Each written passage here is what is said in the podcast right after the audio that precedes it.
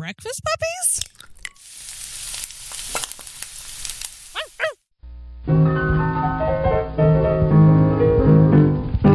Welcome to Have Movies Will Game, the only podcast on the globe where we take you, our friendly listener, through the best and worst movies of yesterday and today, and then discuss ways that you can play them at your gaming table. In every episode, our intrepid hosts, Matthew, Dusty, and Nathaniel, will filibuster fondly over facts and feelings of your favorite films, and then get to the glorious gaming goodness, giving game masters great gimmicks on generating golden genius. Have Movies Will Game, brought to you through the electronic wonder of the internet. Now, let's start the show! giant monsters, man. Giant monsters and giant robots. They are. This is the movie I probably- wanted Transformers to be. I agree with you. And Uh, it's, just, yeah. it's, it's, it's, it's Rock'em Sock'em Robot with alien monsters. And what movie is that? Voltron. Yes, Voltron. Voltron on Netflix, by the way, is amazing. Yes, Oh, it it's is. really- It is It's great. Pacific no, let's. Rim. Uh, yeah, we're doing Pacific Rim, and uh, as every week, I'm Matthew. and I'm Dusty. And I'm Nathaniel, and you are listening to Have Movies Will Game. And spoilers. Ah, you got me. Spoilers. we frequently forget to say that. Until but I think the last few episodes, it's been like 10 or 15 minutes into Yeah. it when we finally say, oh, yeah, by the way, spoilers. Well, you know what? We're going to lead with that shit. Yeah, Spoilers. and you need to go watch the movie because it's awesome. It Pacific Rim is like the the 12 year old that's stuck It in my head. It is tickles like, every it's- everything that Matthew wants in a movie. Yeah. It needed a robots little more punching TNA. monsters. Mhm. It needed Mm-hmm. Giant a scary little more monsters TNA, versus and big then it would've badass been robots. perfect. I think it was perfect without the TNA. I, I am glad that there was no TNA in this movie. I'm a simple man of simple pleasures, and you know there wasn't even kissing. There was no romance in this movie. There was implied implied romance. No, I disagree. They had a nice. They had. They were bonded. Yeah, Like, they- there was they- chemistry. Yeah. they There were was implied basically romance. siblings for a bit, if you're in each other's head and you're fucking, is that masturbation, but they weren't fucking. And it or is wasn't that, or is That's that just, just, that's just a fantasy. That's or just is- or is that some sort a, of a like vivid fantasy. like ethereal soul bonding shit. What what's going on there? Because if you're in the other person's head and the other person's in your head, and you're diddling each other's fun bits, well, have you seen That's the Strange thing that Days? Stock that Spock I have. does. because that happened in Strange. yeah, Days. but I want to And it do was it without. I, terrifying. I want to do that without say the the whole like bathroom scene in Strange Days. I, I, I mean, I do too. more yeah. more consensual than Strange Days. I'll Oh drink to my that. God. definitely. But I'm really glad that this movie did not have any romance. It didn't need it. I so are you familiar with the Bechdel test? Mhm. The Bechdel test being I I, thought it was Betchel. I, call it the Bechdel test. E We're gonna go with him and not you on PCHD. names. I hear it is Betchel test from everyone that brings it up. Well, everybody who brings it up forgets that there's a D in the word. Now, the Bechdel test is this test about whether or not a movie meets certain feminist requirements of do the female characters talk to each other and do they talk to each other about something other than the men? There, there's more to it than that, but it's basically a test of whether or not the women in the movie are actually interesting characters or if they're just there to empower the men. And then this movie came out and it didn't quite meet the Bechdel test because there were no other women. And yet it created s- a new spin-off, the Mako Mori test, Mm-hmm. which uh, you know, so, you know, take it what you will. Some people might not agree that that's even a thing, but her character was driven, Mhm. did not really have any kind of leading, you know, inspiration to impress a man other than Whooping his ass whooping his ass. She she Well- was definitely her own character, and there with was her no own romance. motivations, but there was which is also, there was important. motivation to, to make sure that that her uh her the her father figure. father figure thank you was impressed with what she was doing. Yeah, but that's that's standard. That's not a that's not a. But a it was less uh, a a matter of sex issue. impressing him and more a matter of being. She wanted to do what she was promised to do, Mm. not because she wanted to impress him, but because he fucking told her, "Hey, No, I'm going to um, let you do this thing." She she is she's a good character. yeah, she's Oh yeah, she is a great character. She is one of only what two women, I think, in the whole thing. The other one being the Russian, who we know nothing about. Uh, it's an NPC. Yeah, that's a shame. Now I feel bad about asking for TNA, but I'm going to stand by it because I like TNA. The Russians, the Russians. that they were so cool. They were so Russian. Very, I wa- they were I wanted- stereotypical Russian. I wanted to see more of their suit because it was a completely different design, like this heavy, like bell of a head, and I just I wanted. I think for what they were putatively supposed to have accomplished, they kind of went down like bitches.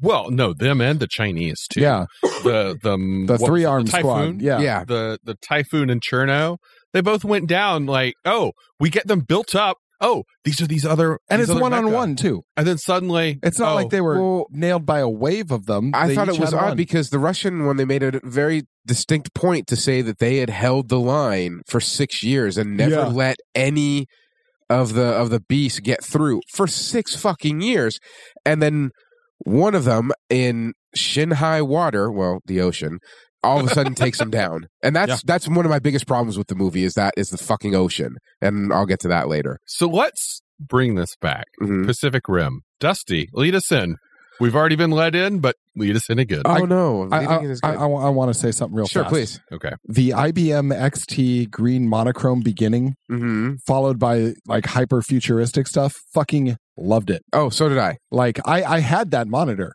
I think we all did. took me a second to realize what you were talking about yeah, yeah. so like the very the very intro where they're explaining the Jaeger and the uh Cajun Cajun the kaiju Kaiju. Kaiju kaiju Kaiju. Kaiju. Okay. kaiju But uh, that that it was a complete departure from the the feel of the rest of the movie, but it set a tonality that my generation is very familiar with. We see that color typing in on the screen. Mm-hmm. We it, it triggers something in our hindbrain, and we know what's coming. We we we get a feeling for the movie already. Also have uh, memories of like the Oregon Trail because that was on the load up screen. That I was green- going to go with like Space Camp, but yeah, Space Camp, okay. yeah. yeah oregon trail Oregon oh Trail. god So many 2001 stuff like that. Just that particular kind of monochromatic That entry. bulky Yeah. lettering that would go across the What- screen with Alien. the flashing. Yes, Alien. Yeah. Yeah, so Pacific Rim, the movie we're talking about, it is pretty much the 12-year-old that's stuck inside my head. This is like his dream movie. It's giant scary monsters versus big badass robots. yes And it had a $200 million budget at the time. All CGI because Pretty much. Oh, all Well, of it was CGI. That I was would no, say so that no, was- no, no, that no, was really not all of good it. there was a CGI lot though. that was, that was actual Yeah. practical. The um, the cockpit was practical. They made um, uh, one cockpit for all of the. Of yeah, so the- two sets. uh, plus, there was a lot of uh, miniature buildings that they made with 3D printers, and they had a very large, uh, like a metal hand come through, and they went back with the digital gaiju. Okay, you Mhm. say two sets, but they show the insides of Gypsy Danger, Cherno, whatever, Typhoon, whatever, and douchebag McGee's. Painting is an amazing Yeah, thing, it- isn't it? But they should they all have that was different only color one schemes. Set. It was they, one set. They did a really good job Yes. of dressing them differently for each of Yes, Those scenes. yeah. Every cockpit Yeah. was it was every cockpit Because- that you see is Yeah. one cockpit, and they redressed it. they for did each a one. really good Oh, job. of every that. every background, with the exception of a couple city takes before, was CG. And honestly, I, I could see it. Um, I could see the CG. The, it wasn't Oh. as seamless as they they as it. Well, the felt movie in came the out in theater. 2013, so Yeah. some of the graphics are better I thought now. it We've was- gotten used to with- it. What version did you watch? Because I watched the super. I have the one 4K you version. Plex. Yeah. Yeah. Okay. Well, I didn't pause on any of those things. I, I didn't. Yeah. I didn't either. But I mean, I I, could I thought it definitely looked see pretty good. That said, I, I- also yeah. thought the Fifth Element looks really good, and you guys proved me wrong on that. it it it was good and it does hold up but there was a couple things where it felt like video game cutscene where Yes, it just a lot of it did. where it just changed A lot of the And problem with things CG got flat and- is lighting. mm-hmm. One of the that's the biggest- main trouble with that cg is, it's making it look well lit, but when the whole thing is CG, you can get away with a lot more. All of the ocean scenes with the robots and all of that, because they were all CG. and thankfully it always happened at night Yes, It always happened. at always night. happens at night. except there were a few flashbacks and some shots in the day, such as the wall and Mako Mori's memory of that, That was a fight. great memory. But- but all of those were shot in hazy scenes. yes. That that scene with with the the younger version of of her That She was, was actually- so fucking actress cute. yeah. too. Now the, the Oh, whole thing that yes. was a practical. None of that was CG. They put a, uh was on a hydraulic sound set so that every time the the the kaiju went by, everything vibrated on on hydraulic. So it actually So the, The tears frightened are look- real. yeah, the frightened look from the girl are, are like she's actually scared because Yes, They didn't sacrifice tell for your her. art, child. they didn't tell this her won't affect you in when later life they were at going all. to. they didn't tell her when they were going to like move everything. This is why you shoot overseas whenever possible because they don't have our laws and you're allowed to terrify children. That little girl was adorable. Yes. She was amazing. And the, she acted so well. the expression on Yeah. her face, it, it, she was really good. It was clear that, that she was in the moment. And I, applaud you, little Yeah. girl. Mhm. I want to talk about the opening montage. That told us everything we needed to know, and it was really well done. yes, It, I mean, I, am You- you had letting you the- go with the- that. I the- agree with you on that because uh, go. the- the- it's the history montage uh, displaying the probable reactions of humanity Mhm. and like the dirty end of it, the merchandising, you know, um, the Yes. talk shows, the stuffed animals, Everything the that we- toys. it's going to happen when something like this. I, I thought eventually that was does happen. actually, and I didn't appreciate it the first time around when I saw this, but as I, you know, I'm sitting down and I'm picking it apart for the podcast, I'm like, Mhm. that's incredibly insightful. Did you notice some of the headlines that were I flown did, by? yeah. My favorite Yes. one. Kaiju excrement Yeah. contaminates city. Yeah. Loved it. Yeah. Ah. and then, but at the end of it, okay, It was ruined by the narrator. it was ruined by the narrator. Was especially he- the that fin- the hero? Yes, the- he, you know what? Hero, quote he unquote. himself was okay. He wasn't bad. However, the He last was line, Overshadowed. the last line of his narrative, then it all changed. No, it didn't all change. It just changed for you. Yeah. Your brother died. Oh, who fucking who? Your brother died. Guess what? Humanity's about to be murdered by these monsters. Then it all changed. Nothing changed. Only you did. And that was my one complaint with that narrative. I my complaint with the narrative is that that whole that it was it was good for what it was, but the whole narrative was a standard. The world is is coming to an end trope. I mean, I'm tired every- of action heroes talking flat. yeah. There's that too. Well, but Emote, but it was motherfucker. it That's was Charlie Hunnam. it was It's it's, used John over Wick, and it's over and everyone. over and over again, and then even the last line, it all changed. No, in, in a world of John Wicks and John Wick spin-offs, fucking uh, be Die Hard, okay? Just Well, be no, no. Die Hard. John Wick the was Rock great. is doing a Die Hard type. what I movie. love is that Good. John. What I love is that John Wick was so minimal with what he said. I'm, Didn't I'm just I'm getting tired of it. I'm I'm really getting bored with the disinterested flat mail delivery and an action lead. It's fucking dull. It's dull as it's dull as a bag of flaccid dicks. the opposite? So bag of flaccid dicks. I just wanted to yell that. the other side to that coin is the overly hammed up Nathan Fillion, who only works if it's Nathan Fillion. But then everybody else tries to do Yeah, it. So okay. Uh, have you're a PlayStation person, Matthew. I, Actually, I'm an Xbox, but I do have a PlayStation. I thought go. you were sorry. Have you played any of the Uncharted series? Oh God, yes. Exactly. That's what you get if you don't do the stoic male hero. You get the wisecracking guy who's always got something weighty to say about everything. You're like, shut the fuck up. You're not Han Solo. Yeah. Stop trying to be him. Every Speaking of which, actor- are we doing solo? yes, we are. every actor needs to find their own stride. Yeah. Unfortunately, Be Charlie, yourself. Unfortunately, Charlie Hunnam's stride is Jax Teller from Sons of Anarchy. Yeah. That's Mm. all he can do. That's what he did in King Arthur. That's what he did in this movie. This movie was Jax Teller punching aliens. Why is the Golden Gate Bridge such a target for everyone? Like I in don't every know. in every apocalypse movie, it's one of the first things to go. Well, it's an American icon. Much Yeah. like well, so Statue was the of Liberty. statue. I was going to say, Yeah. so was the Statue of But Liberty. the Statue of Liberty, like Mount Rushmore, At least- Washington. At least the you know. Oh, Transformers did Hoover Dam. yes. One thing I will say is that the Golden Gate Bridge made sense because it was only Pacific Rim Yeah. cities. Pacific Rim Yeah. being the name of the movie. Oregon, by the way, seems to have got off scot free, which is one of the reasons I moved here. Just Because you know, nobody giant gives- robot. Well, yeah. nobody cares about the Oregon coast. yeah. well, I mean, you Oh. got military north, you got military south. Oregon, we're like, we'll Yeah. attack the hippies after we take care of them. You know? God. so anyway, Pacific Rim. Yes, directed by Guillermo del Toro, uh, who's also known for The Shape of Water, the Hobbit series, the Hellboy series, Ah. Pan's Labyrinth, and Mimic, among others. I really like del Toro's work. You totally left out Hellboy. No, I said did. Hellboy He series. said it. Oh, okay. Yeah. I'm going to cut that part then. No, keep it in. That's great. Yeah, you're allowed to make mistakes too, Yeah. buddy. No, I, I totally misheard you. I heard the Hobbit series, and I was like, is he known for the Hobbit series or just one? I know you movie? just got started, but I have to say something. Yes, sir. Do you know that in every space armor montage scene where be it Master Chief getting his armor on, Mm-hmm. whoever it is, it's always slow, it's always cool.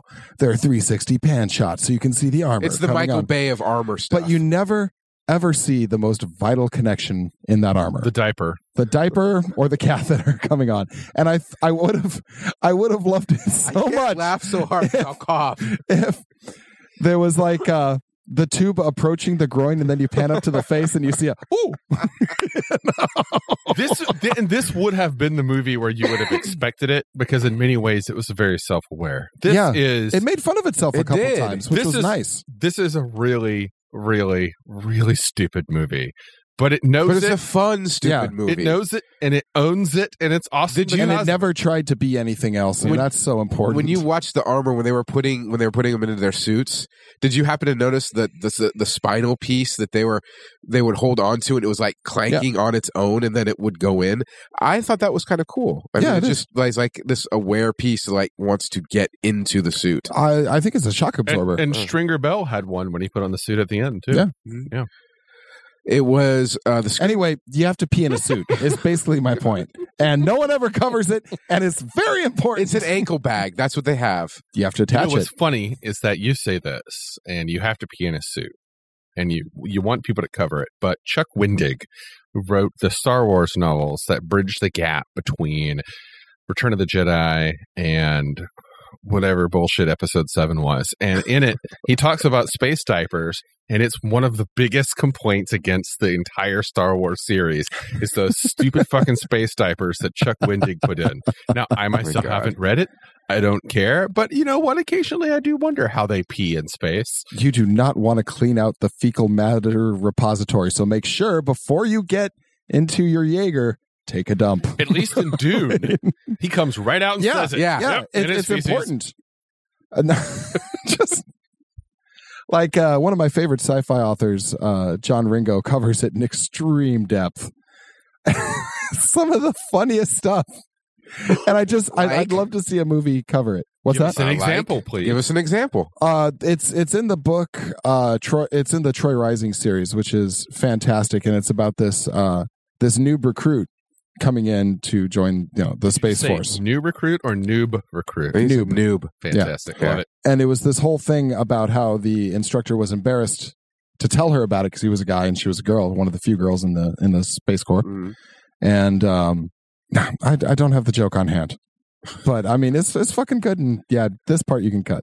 I think that if the aliens were really this likely to attack us, we'd also be more likely to come up with methods that didn't involve giant fucking robots. We oh, would have static defenses, Imagino line. Yeah. it would be remote controlled if not drones we'd come up Mhm. Mm-hmm. with something significantly less expensive than a robot the size of a city I I was gonna say just I mean and we wouldn't I let actually Jack have this Steller- this covered pilot it. in the game. I, I in, in my game notes for this. all right Um, but how I see it is like a, a vast network of fort of fortress around the gate. You can walk right up to the gate. Did you know that? It's only like thirty feet high in the ocean there. I noticed that. So it wouldn't be that hard to sink a concrete piling around it and put a big ass fucking gun on top. wait wait wait wait wait 30 feet high what Yeah, it was only shin height right up until they dove well okay hold on that was way more than 30 feet to the shin. no like the head was like 40 50 feet tall Did All you right, see so the size 50, of that 50 feet. We can All right, still sink so- a okay, so piling. so the That wall was was, just- probably like that two was hundred feet. Just the head.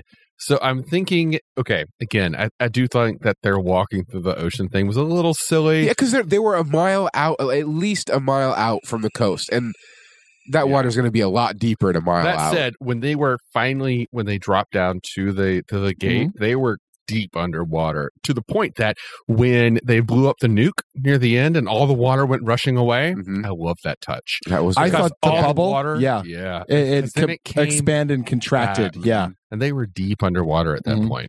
It wasn't No, that just was 30 good. feet high.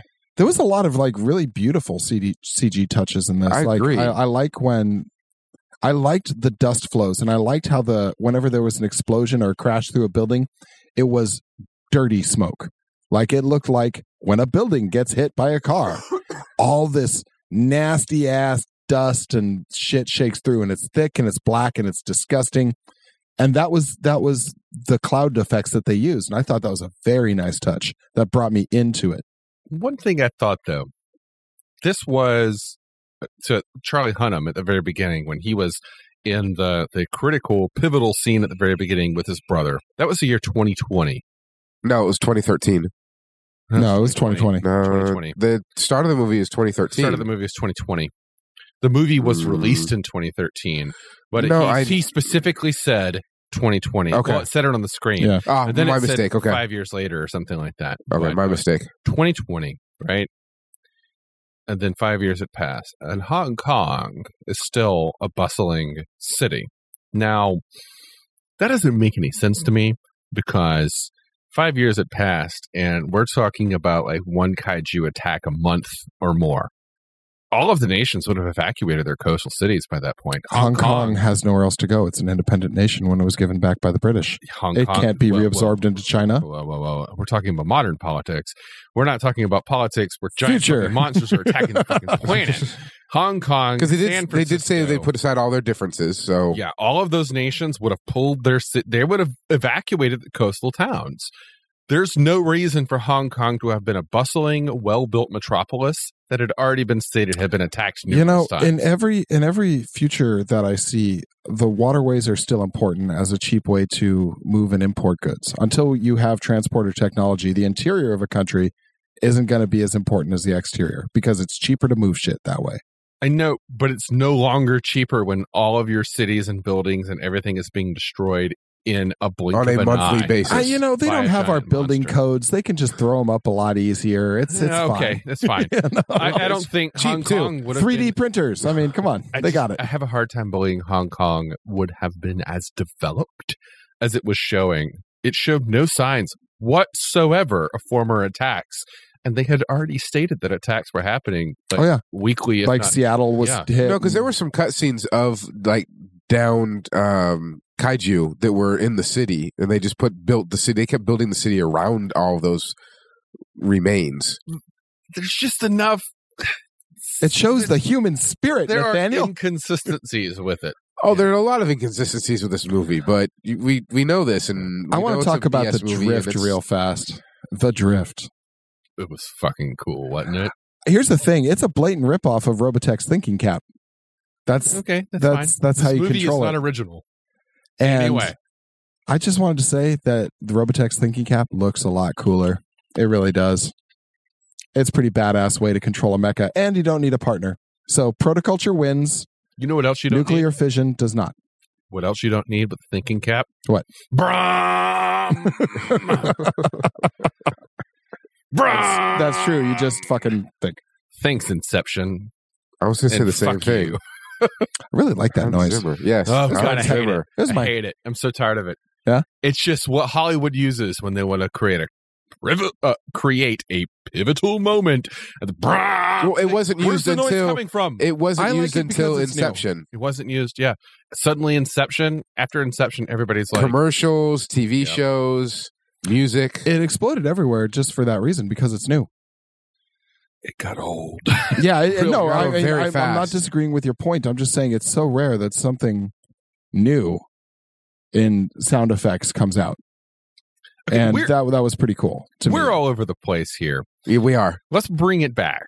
Yes. We All talked right. about Guillermo pee del bags. Toro. We talked about you know 2013. What else you got for us, Dusty? the screenwriter is Travis Beecham, who is also known for the sequel to this movie, Uprising. Haven't seen it. Let's not talk about No, we're not going to. And also the horrible remake of the awesome 70s movie Clash of the Titans. it. Wait, is that the one with "Bring Out the Kraken"? Uh, Yes. Yeah, And unleash the, Kraken. And the lightsaber that's in Clash of the Titans. but it had Liam Neeson's. But it had a lightsaber. Neeson's, But it- But it had Liam Neeson. It was a horrible lightsaber.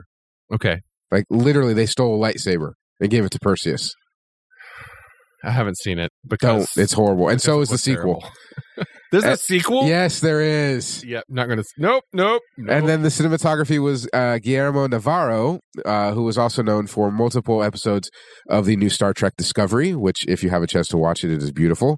The Twilight series. you eh. just lost me. Yeah, I know. Uh, I am Work number is four. work, man. Sometimes you just have to pay the mortgage. I am number four. It was Okay, based off yeah, of a yeah, book. Yeah. Yeah. And then the Hellboy series, Pan's Labyrinth, Zathura, A Space Adventure, Spy Kids, A Long Kiss Goodnight, which is one of my personal favorites. Wait, wait, wait. Is that Spy Kids and then the long kiss goodnight, or is Yes. that Spy Kids Spy Kids, and the Spy then, long Kids, kiss goodnight? colon. Because the long kiss. I- goodnight. that movie I'd like to see. So, you know, Spy Kids was actually fairly entertaining. Yes. I watched it. As an Never saw it. adult Yeah. uh, the, because Danny Trejo was in it, and I wanted to Fucking you know, Danny Trejo, man. I love that guy. Oh.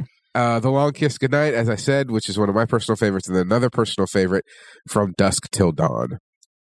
That's some solid chops. Yeah, he's got uh, got some good stuff. the so, series is nowhere near. So as good as before the I go movie, off but on the movie's uh, good. on just random tangents again, why don't you give us some more?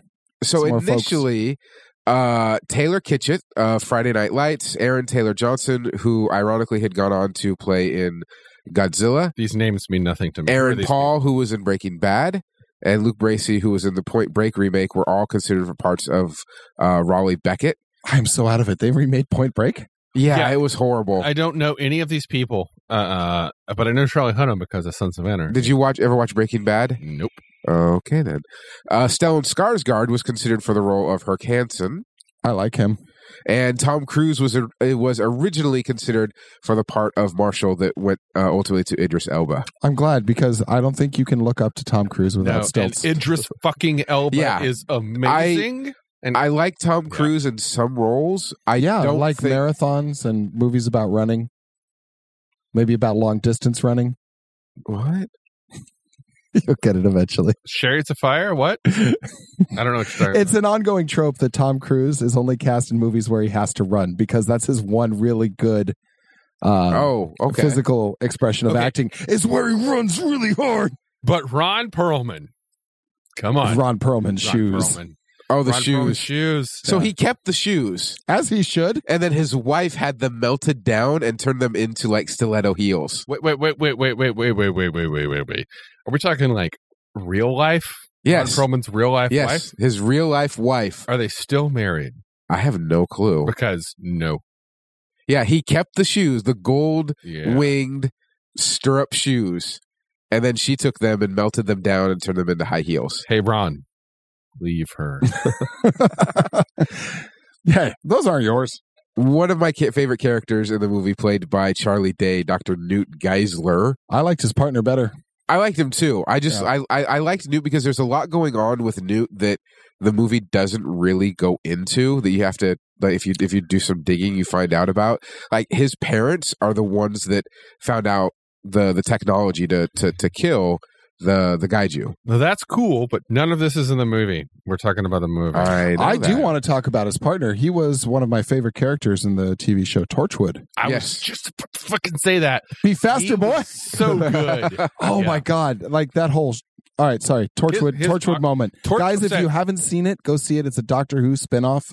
It's self-contained and it's so it's good. darker. Oh, And It's, it's- much darker. better. Yeah. Well, it's better than some of it. It's better than all of Doctor Who. And it Bite has. your tongue. it ha- oh, I'm sorry. Doctor Who is bullshit. But Torchwood is amazing. What I love about Torchwood, Oh, well, you know what?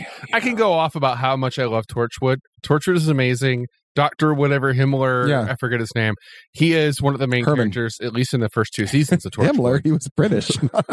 He was I thought he was Herman German. Gottlieb. Gottlieb. Yes. Oh, Yeah, well, he's maybe. German. Yeah. Okay. That's a very German. That, name. no, no, no. You're right. I'm wrong. With a limp. yes. no, no, no, a fake wimp. Well, yeah, Because of he was course. spry climbing up Yeah. and down that ladder, and then suddenly, oh, I need my cane. Wait, what? anyway, he was great. Oh, I thought he was fantastic, and I love And that Torchwood's actor. great, I and you want to should all see. watch it. I want to see more of him. He took me by surprise when he Yeah. showed up. I was like, it's Yeah. him. Sorry. Carry on. No, no, you blew me out of the water, actually. I don't I'm not going back to that part. Excuse me. GLaDOS was in this movie.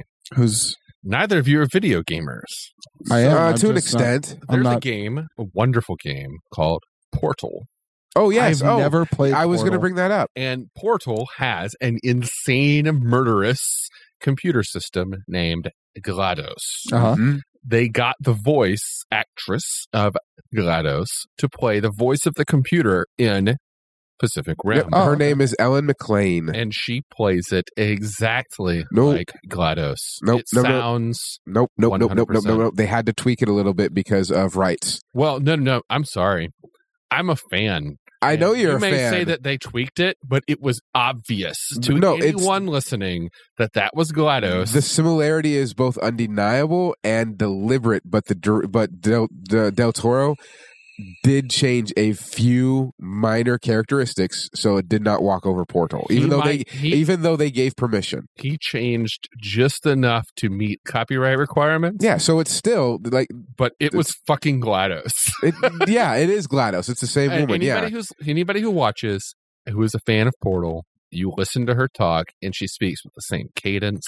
She has the same I always feel bad that I haven't Yeah. played Portal because it, it's such a part of like my end of video gaming culture, but I just I've never gotten around to it. Neither have I. It's, I've seen it. It's beautiful, but I've never gotten around to it. yeah, play it sometime. I have it. I, have it. Yeah, just, I mean- just play it sometime. I won't speak any more about it. You should play it and experience it. All right. I like the recruitment speech where he's getting done with welding and he's he's picked up by the helicopter.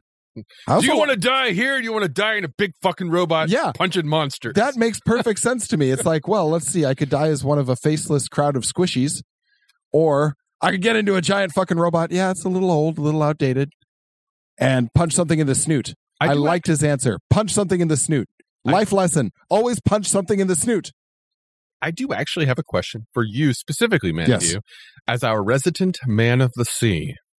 Do you have any thoughts on that ship scene at the beginning? Uh, the little fishing boat. Yeah. yeah. No one has ever called the captain sir on a boat that size. Okay. Do you have any thoughts about the second ship scene in the movie? Uh, he couldn't have picked it up by the end without the thing snapping in half. That's what I thought. Yeah. Thank you. Yeah, you're Matthew, welcome. Man of the sea. No, I mean a boat has to be very carefully supported before it's dropped in water, or the thing snaps in half. he definitely couldn't hit have hit it five N- times. with You the couldn't ship. have even picked it up. It would have been nunchucks, which would have been kind of cool too. I could see that. Oh dear lord. Pacific Rim three. Turtle power. We're going back, Michelangelo. But that was that was one thing that I was I Oh My was wondering God. about in this in this movie is because they're obviously designed to have one power weapon. E- each different type of Jaeger has Mhm. one different type of power weapon, and everyone basically just punches. Beyond that, punches, throws, grapples. Why aren't disagree there with the more word power melee weapon. weapons? I disagree with the one power weapon because I love that word, but l- here I'll hear you out. because they had the plasma cannon on her arm, Uh-huh. on its arm, and then they had the sword. So I, that's two power weapons. That was unique though. The, every everyone should have gone into that with a melee weapon ready. You're going to be grappling with these things. Now, if you're going up against something that's much bigger and much tougher than you, I don't know, maybe a spear? Even a big ass stick. I, I would have to go into that about knowing that the that getting that into that close quarters of, of combat, knowing that the Arm robots spikes. are s- much slower than the kaiju. Mhm. Yeah, you would want to have something like a, a very long pole arm. Yeah, Eat better something. than elbow rockets. Even Evangelion in that anime, they had knives. They had big ass robot knives that popped out of their leg. I yeah, mean, uh, they should have had melee weapons. like other if than the if I sword. was going to fight these things in a giant mech, I would get a boar fighting spear, which is you know you poke it in the end, and then it comes up to a cross guard, and they can't push along the spear at you. If I and was- then you just charge up whatever your weapon is and blow it all to shit. if I was going to fight these things, I wouldn't do it with manned robots. I'd do it with drones. And I wouldn't do it in the ocean either. Well, there's no people there. Probably the best place to fight them. That's literally the best place to fight them. Shut up. I wasn't thinking. I would go with satellites with mass drivers. Oh, look, we have a problem there. Fucking a slug of depleted uranium Right. comes down through the atmosphere and boom. No, not even that. Let's just drop a fucking anvil from space. Mm. Mm-hmm. Boom. everything around it is vaporized. You're fine. but I mean, that doesn't also make for much of a movie beyond like Duck Hunt. which we expect in 2020 Probably. as they're running out of video game franchises. Oh God, it's going to happen too. You know it. Yeah, there was the emoji movie. I, I, I, I think Duck Hunt is a very real possibility, and I want writing credit. And they're going to bring in the Duck Dynasty guys too Oh because my they God. have to. Because that's how we are now. Thanks. If this ever survives to a future generation, if this podcast is one of the last surviving relics of humanity, I'm sorry for Duck Hunt the movie. I'm really sorry. I'm sure if you got on YouTube, there's probably a fan film called Duck Hunt. I want to go on record as saying Mako, Newton, Herman are the best actors outside of Ron Perlman, which I didn't put in because he only had a bit part. yeah, Ron Perlman. Uh, he- yeah, he doesn't have a big enough part. I, I mean, thought I love him, Elba was- but Great. Idris Elba. He he was, but he didn't he didn't strike me as a PC either. Well, that doesn't. You don't have to be a piece. I don't think that uh Herman and whatever were PCs. I, I do actually. we I, could ju- make I just them think they were PCs. the scientist type If- in the if- game I'm thinking of. Okay, well, if you're going to make them PCs, then we got to make Stringer Bell and the the Australian slash Irish accent kid. Oh, I know, God. right? Where they kept flipping back and forth. They also have to be PCs. I can just cross that one right because off. NPCs don't make heroic sacrifices in an RPG. That's Yeah. a PC's role. Yeah.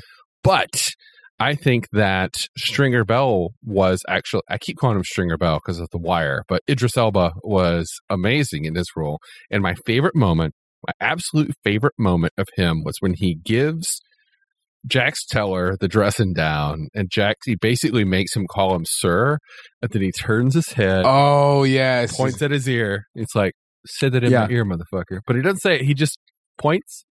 He does It he was does so good. angry, barely He's got a- barely leashed rage exceedingly He's- well. he's got a good role for intimidation. He he does. His facial expressions are minimal and they tell everything you need to know. He can just Yeah. simply twitch an eye and slightly curl a cheek. yeah, he studied the like the Yeah. Jeremy Brett school of acting. yeah, he is Stringer Idris Elba is one of my favorite. you you have to watch The Wire. He is a character named Stringer Bell, Mhm. Mm-hmm. and he's amazing. I like the oh your scars are so sexy looking through the doorway. Oh, you saw me. Run. Oh my god, that was horrible. This is my room. But the, the, the good thing with that was, I mean, So like when we say there was no there was no nothing beyond like platonic back and forth. I, I don't think that's necessarily true. well, even even in Master and Commander, we talked about that longing look, you know, from the captain to the uh, Mhm. uh, to the to the native, and then there was nothing after that. So the stories, though, but the the pilots, the smaller stories of the pilots, actually make the bigger point of the movie, which is that we're all together in the same robot. Which is this is kind of what I took from the movie that the robot is supposed to be life, and either we get along or we all die. I'm down with that. Yeah, yeah, yeah. Okay. I don't I don't like the drift itself because I don't see why it's necessary.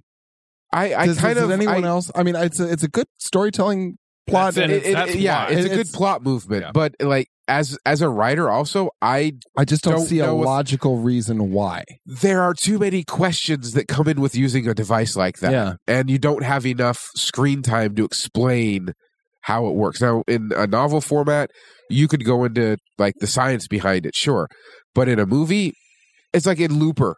I Uh, mean, we're we're we're, we're upright bipeds. yeah, Looper Using half of that is gonna throw you. Looper there's a there's a part in Looper where um the younger version of Bruce Willis's character says time travel how did we figure that out and the the way they got the writers got out of that was Bruce Willis replying it, uh it's science don't worry about it that's how they got got around that that's kind of something that would be done for this movie but I would like to see the background with that I would too. It's actually a fairly interesting world. It reminds me. I'm sorry again of John Ringo's Into the Looking Glass, um, which is gates open and giant monsters pour through in waves.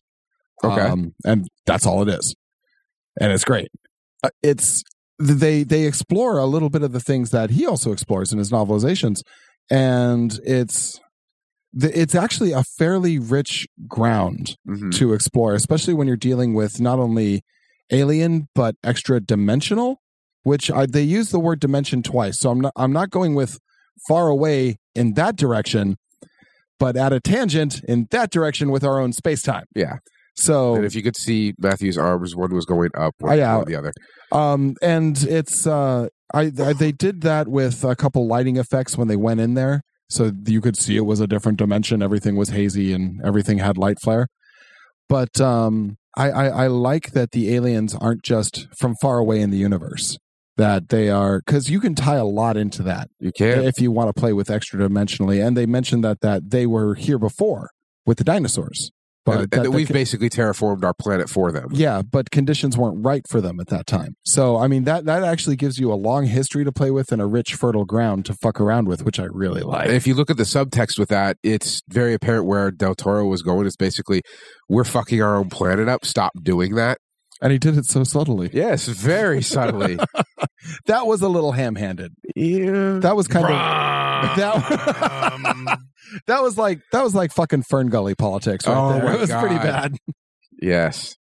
One thing that, I- in rewatching this, Tim Curry should have sang a song. You're right. for this movie, that would have been great. what? It's just Fern Gully. It's all right. Perfect. Don't dream it, be it. Not that song. Rewatching this movie, I one thing that, that that bugged me was that if if the if the pilots are supposed to be uh, telepathically linked, why did they have to yell to each other what they, what they were doing? Other than I mean, Don't look behind the curtain. No, I mean there's a lot of it, but it was maybe giant staying- robots hitting giant monsters. Maybe and it was staying okay. focused or military background, I can maybe see you know uh, that, no i but- agree it but th- if you have a telepathic link then all of a sudden language becomes irrelevant yeah. it just becomes irrelevant you don't need it anymore and if you're you're linked, I mean, you're going to know what you're Yeah, What the yeah, other's yeah, doing. Hold on. But what if that link is analog? oh i know right that thing was fucking digital all the way She's analog. no, she's not. no, no. Shut up, Jax. Tell her you do not know anything about anything. they should have just gone with old and we used a lot of lead paint on her and that shielded from the emp 'Cause That- that, thing was not analog My No. point. My point with that being, it's movie logic. Yeah, yeah. Sort of giant robots.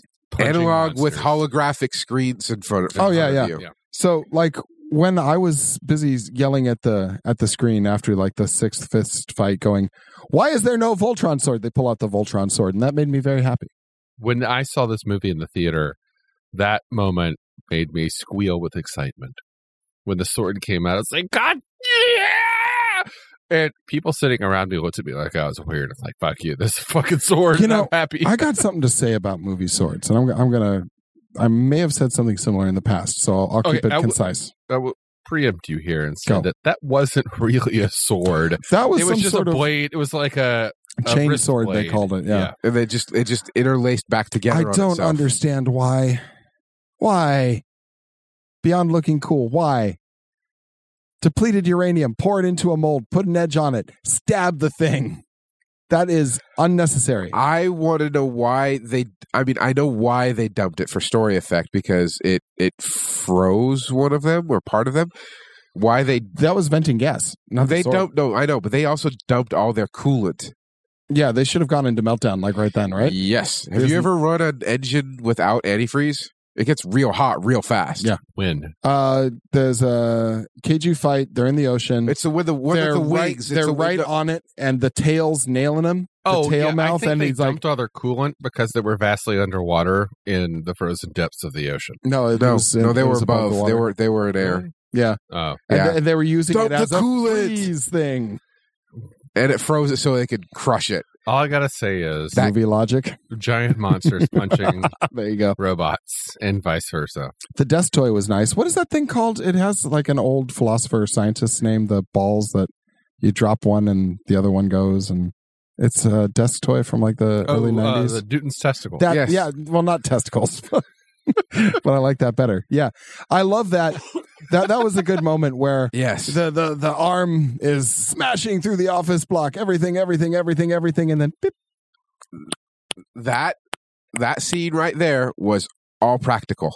That Okay. was all done on 3D printers, and then they brought in this big metal arm type thing to go through everything, and then they just went in and digitally made that that was arm. very nice. Yes. and as with most things, when I see a practical effect, I love it. so much of the movie logic happened in the scenes where the doctor brain merged drifted with the kaiju brain and it just showed this vague scenes of things and suddenly the doctor knows everything i've seen this movie now five times and i've actually poured over those those drift I scenes paused Yeah. too.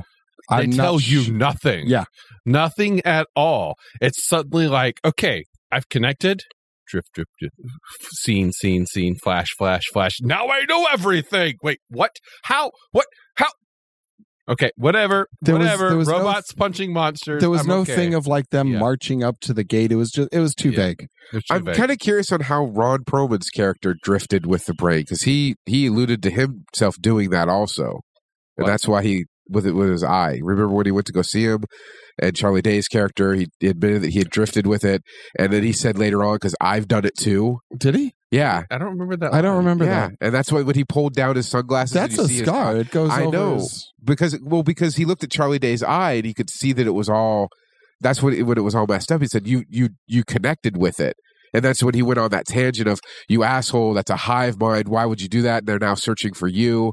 And then he turns and he pulled pulls his glasses and he said because I tried it also. I'm just Did kind he say of that? because I I'm don't kind of remember cur- that line. How did you guys miss that? I- Because I don't think it happened. it did. I watched it today. No, it was it was a scar. Like that was a knife wound. That wasn't a And he said, because I tried it also. but I- how, he didn't but have he the didn't- technology. Yeah. That's what I'm won- what I'm wondering about how he drifted. If the it, it, I don't think he did. I think it's. we'll- when we're done, because I still have it up on my That's laptop. crazy. We'll we'll go back and watch that that scene. I like it when uh, the the son calls her a bitch and he stands Oh, up yeah. for her honor. I thought that was unnecessary, especially since she's already proved she's the better fighter. I, Watch I, this. I- I found that completely unnecessary that he stands up for her honor and does the fight fight. I did not expect Aussie Irish guy to be to die. Yeah, when I first watched the movie, I was glad he did. I- well, yeah, oh, the kid. he was a douche, but I didn't expect it. I totally at the very beginning of the movie when I first saw it, I saw Stringer Bell and it's like he's going to die. I saw the old man and thought he was going to die, and immediately thought, who's going to take care of that adorable bulldog? But I totally expected the kid to live on and lead, carry on the legacy, and the old men to kind of you know do the whole old ass cowboys Yeah. going into the rift. I liked uh, I liked that nothing nothing happened with his his father afterwards after his kid's dead. Like no discernible emotion. Didn't really seem all that torn was- up about it. was very did stoic. you did you catch the subtext with uh, between you know the father and the son of the dog? Did you happen to catch that at all? Since you brought What up the dog, subtext Max. beyond the the patch. Uh, no, the dog actually served as a as a uh, a conduit between the father and son because they had such an e- uh, you know, hard time emotionally dealing with each other. But they I both love the think dog that's so giving much. Too much credit. I like No, it because no, I'm a actually the bull- It's- screenwriter It's, it's- an old Whoa, Shakespearean Shakespearean ploy. The screenwriter even talked about using the dog as a conduit for the father and son. That's too much. It's an old Shakespearean ploy. You have a bit with a dog. It's it's a, It's- it's a trope okay. from the 1700s. Well, I understand I that, but it mean- was neat to see. I liked it. 1800s. It's a Am I trope wrong? from whatever, and this is robots punching monsters. Just say it, Matthew. That's what I'm saying is that we're looking for too much meaning in there. I think he cobbled that together I- afterwards. you know, if the screenwriter said it, whatever. yeah. You know, I, am Full willing of to poo. give it to him because it was an adorable bulldog, and I, I loved him didn't get so enough much. Ron Perlman. I was like, I, I even wrote down Ron fucking Perlman! Did you exclamation watch through point. The credits. and then You Ron didn't- Perlman. No, You didn't watch through the Oh. no, credits? because we were supposed to be doing something else afterwards, and I immediately shifted over to that. but have you? You've seen it before, right? Yeah. Did you watch it through the credits? No, it's not a Marvel movie. Why would I? because Ron Perlman has a scene at the end of the credit. Ah, fuck. We'll be right back. He basically carves his way out of the body Atta boy. pops his head out and says, "Where's my goddamn shoe?" His wife got it, melted Yeah. it down. Yes. Uh, I'm sorry. Did Sorry, you know Ron. that uh, 100 kaijus and 100 Jaegers were designed, but only a fraction of them actually appeared in the movie? Every week, the filmmakers had held a vote for their favorites, and, and of the crew and everybody involved, those that, that had the higher votes were put in the movie. I, think like it's a that. shame that the ones that they put in the movie didn't even get enough backstory. The Russians, you see the Russians like three times on screen and then they die. The Chinese, amazing. I want to know more about their technique. I want to know more especially about in them. a two hour and 15 minute long Yeah. movie. Yeah. You had the time. you had the time. You spent all of it on Jax Teller and Mako Mori and Stringer Bell. Yeah. But what about the rest? I wanted to know more about them. I Maybe liked a maybe couple Netflix will do a scenes. series. The Oh, the God, I destroyed would love city that. and the little girl's red shoe. That's good storytelling. That is. That's that's like the red balloon style storytelling. That's good stuff. I have a question for you because Ah. you're you're really big into it. What did you think about the foley for this movie? Um Or the sound? or how just- much of it was Foley? Well, just the sound in general. I I mean I I really liked the uh the into the bathtub sound. Foley is pretty much all sound added afterwards that creates the scene. Yeah, So- but a lot of it wasn't like Foley Foley. A lot of it was Oh, your yeah, yeah. computer generated Fair enough. sounds. I mean, honestly, I mean, I listened to it with big ass speakers. It sounded great. I, I didn't have any complaints. Yeah, The sound of the roars was comprised of multiple layers of animal roars and growls that had been filtered, sped up, and then slowed down to create this like alien behemoth sound. And then to add emotion and a sense of intelligence, the supervising sound editor Scott Gershon and Del Toro added samples of their own voices of screaming. All right, I have a question. Why doesn't his escape pod have die markers? Have what? Die markers. I don't know what those are. When her escape pod surfaces, a green die goes out into the ocean. Ah, okay. When his escape pod surfaces, fuck him. well, when This hers is the guy. surfaces, we see it immediately happen. When his surfaces, It was she has malfunctioning. to- That's true. it's yeah. malfunctioning, and time is spent with her swimming over there. I Guy could have popped up. No, because hers was still there. Okay. I still need thermonuclear resistant dye markers. Otherwise, Okay. it's just We're running long on this, guys. Do you have any last words for the movie segment? dye markers. I'm done. okay, die markers, Ma- uh, Dusty. I I had some history for the for the uh the World War II nod to the Jaeger, but I'm not I'm not going to go into it. Panzer Jaeger. Go on. And today, my friends, is our Independence Day. It, it the cadence was exactly I know. the same. Yeah. I just, oh, I just felt it coming. Anyway, let's take this to the gaming table. Okay, we'll be right back. I gotta pee. This very special episode of Half Movies Will Game is brought to you by our hosts this week. Uh, we've spent the entire weekend here at the Wagon Con convention, my new personal favorite convention of all time. And we have with us right now Aaron Bowman, who is Hey. one of the directors uh, and host of this convention. And Aaron, tell us a little bit about how Wagon Con got started. Actually, WagonCon started at GameStorm. Uh, we were driving home down the gorge, Matt Buckley, who's one of the other uh, co chairs of this convention, and we were just talking about the amazing gamers that we actually have in our community. But a lot of them, due to circumstances, work, or money, could not make it to GameStorm. So I planted the seed in Matt's head. That's my job. Uh, to say, hey, man, we could do our own amazing convention in the Dalles. And he was like, kind of brushed me off. Matt's a good brush off kind of person. So he's like, yeah, dude, sounds good. And he drove. A year later, Matt calls me and is like, I've got this amazing idea. We're going to do a con in the Dalles. And I was like, you son of a bitch. I told you a year ago we should do this. But that's kind of the genesis of how the convention started. And then we got other great people aboard. And it's just been three years of awesome. Nice. This is my first year here, and I've just been introduced to it by uh, Nathaniel, old NPC here. Um, I had a blast, Awesome. and there is all kinds of fantastic swag here. Yes. Um, Heck yeah. What What do you see uh, going forward in the future? What are What are your plans for the future of the con?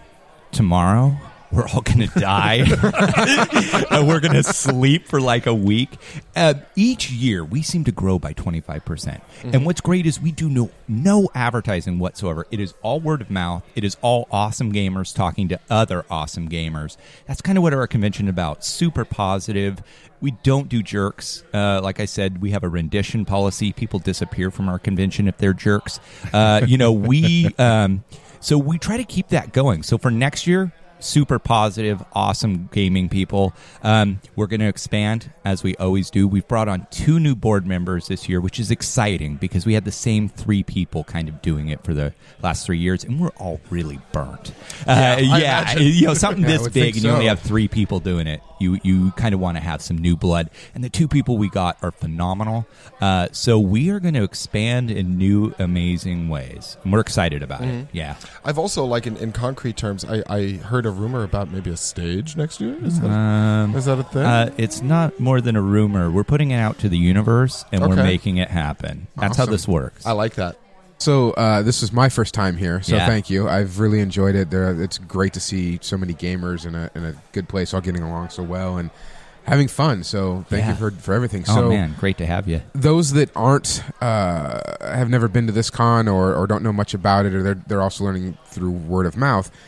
Uh, if they want to get more information on Wagon Con, where would they where would they go on the interwebs or Yeah, great question. Two different places. We have a great Facebook presence. It's kind of the quickest, easiest way to update people on what's going on. But also, we have wagoncon.com. It's how you buy your tickets, it's how you purchase your swag and everything. But we do a lot of updates, even throughout the year, not even close to con, to just kind of keep, we always like to keep convention goers involved. We want them to feel a part of it. Uh, so we're always like, hey, here's a picture of our board meeting, and we get like 60 likes for a picture of a board meeting. That's how cool these ga- convention goers are. I don't, I don't They're think just like, Congress sweet, gets that. sweet, you're planning. Yeah, so it's just awesome. Yeah, Facebook or wagoncon.com.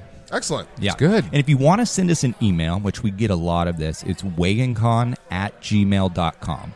So send us an email if you have any questions. We're really quick about replying. So Well, thanks again for hosting us and letting us come here, take up a whole lot of space. With Oh, our yeah, you equipment. guys have Uh, thank been you great. so much. It's Um, been amazing. Love We have had having an you. amazing weekend. Love having you. Well, let's bring this movie to the gaming table. Dusty, tell us about the characters in this movie. All right. We're going to start off with Charlie Hunnam, who plays Raleigh Beckett, the scrappy pilot who has the lost his brother in the early part of the movie and has to come back and give it another another college try. Are we doing alignments? Yes. Lawful good. Charlie Hunnam? Yeah, I think he's lost Chaotic. I would say chaotic. How I so? didn't see him break any rules. Well, no, I mean, he didn't necessarily break any rules, but he was he was. eh, This is going to be tough for me. I didn't really get a sense that he followed the rules so much. I think that the writers kind of wanted to brand him as something of a, a wild child. You can't do that, Maverick. Fire. You just can't buzz the tower. He was basically Maverick and a giant robot. Uh, But Ah. I don't know but- about that. that, it's you can't get away from that because it sells.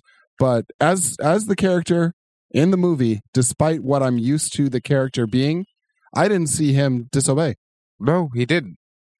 I got- he you was got- on. He was also honor bound. yeah, I, I didn't see him like he went out and he continued to do what work he could on the wall after he was unable to work in a Jaeger. He kept working towards his goal in whatever way he could, and then he came back.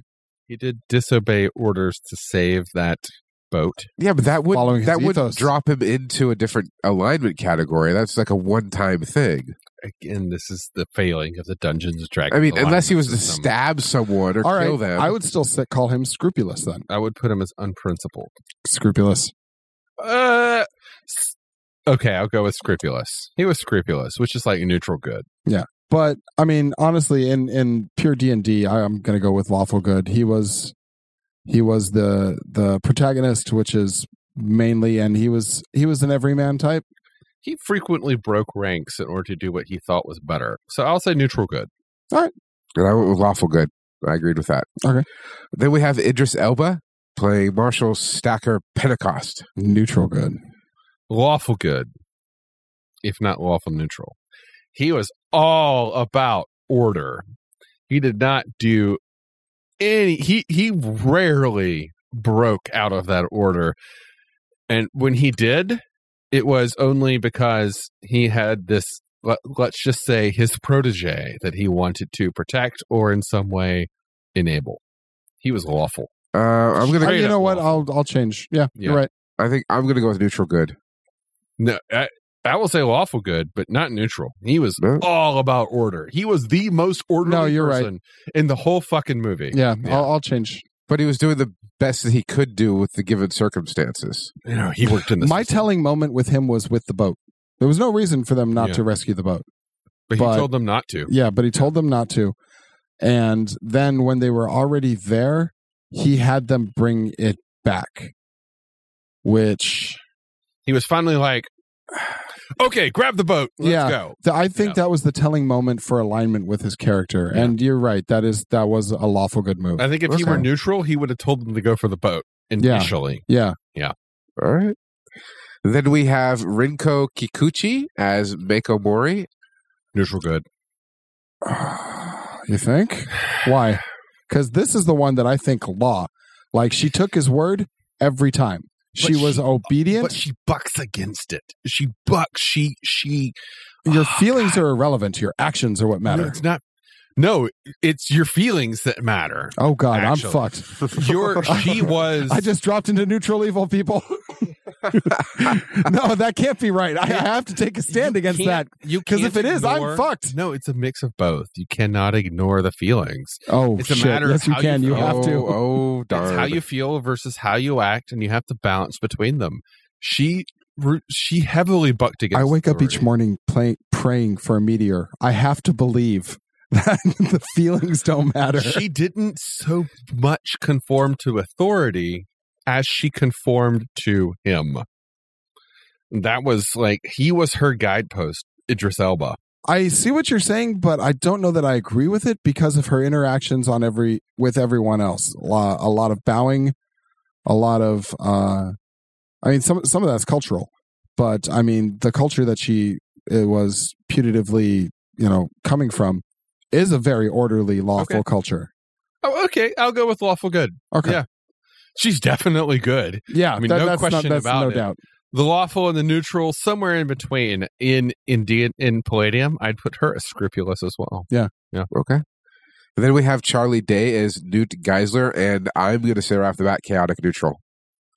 wait, Aren't- wait, which he was- Neutral? he was the, the He one was who- mind meld. mind meld Yeah, yeah. chaotic good Chaotic good. I'm going to say neutral. Yeah, I'm with he, he Nathaniel. did his own thing, and he wasn't He was neutral going- for him. that he was was, a going greater against good the moment. rules, and he was going against everything else. He did Well- his but why own was he thing. doing it for the greater good, but he There you still go. went against all the rules. that's, why he's chaos. chaotic. but That's the not good the- is the good that's is the not the good. intention the chaos is the method All right, we're making a sign. Yeah. We're just going to make a sign and we're going to post it right there of what the D&D definitions are. And we can put palladium right next to it. It's Dusty, when was the last time you read the D&D alignments? It's been a while. been a while. It's been a while since you read alignments. And I'm Because sorry. honestly, the games that I get involved in, it never really fucking comes up. You are the only GM that I have ever underscore italicized bold neon that shit all the way around. blinking font with Yes. sparkly letters. I That was gonna say, is there a brings- hyperlink? That brings in alignment. only if the game enforces it. Most So- games like Savage Worlds doesn't have alignments, so just fucking go wild. But D and D, you get alignments. You know, you Yeah. gotta stick with it. And then we have Bern Gorman, Dr. Sorry. Herman Gottlieb.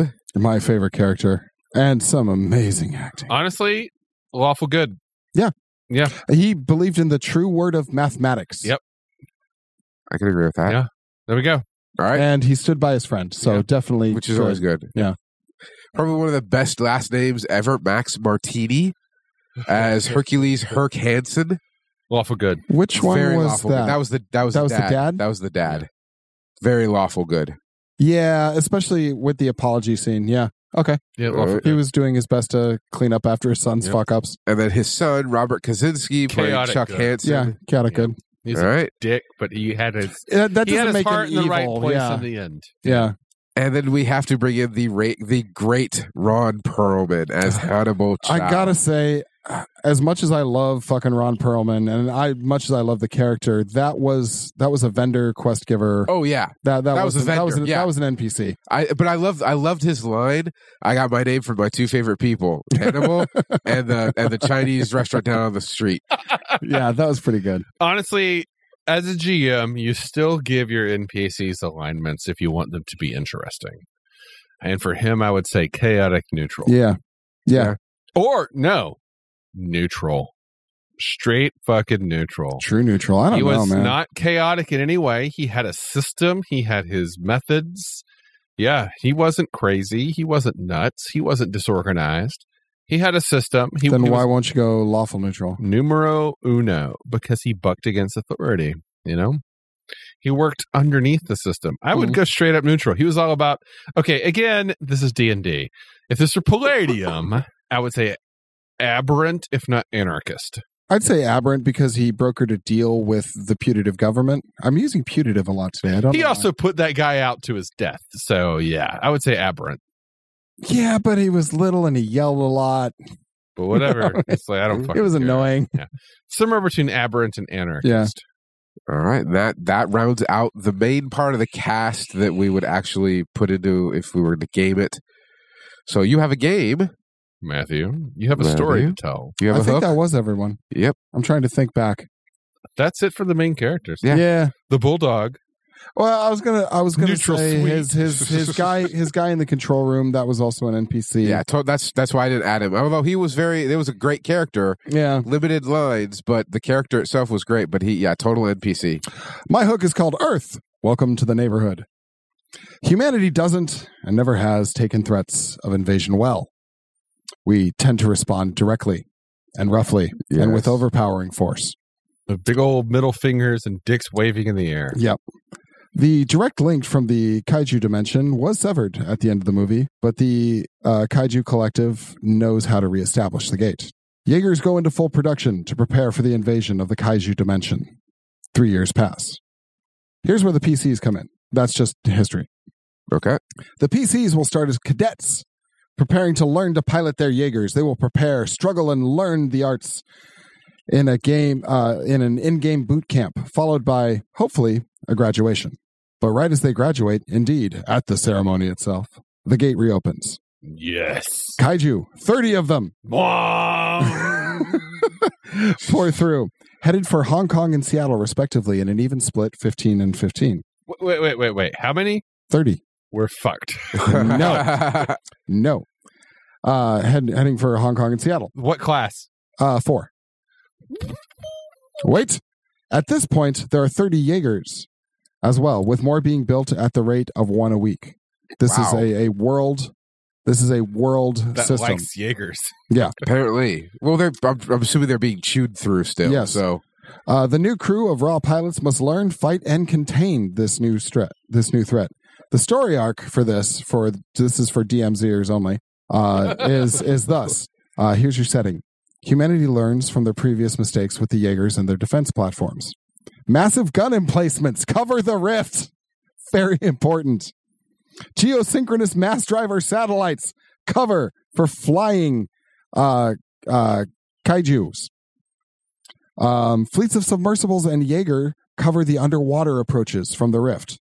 The kaiju are met with overwhelming force at every emergence, not just one per fucking. If you have three and two come out, you send all three.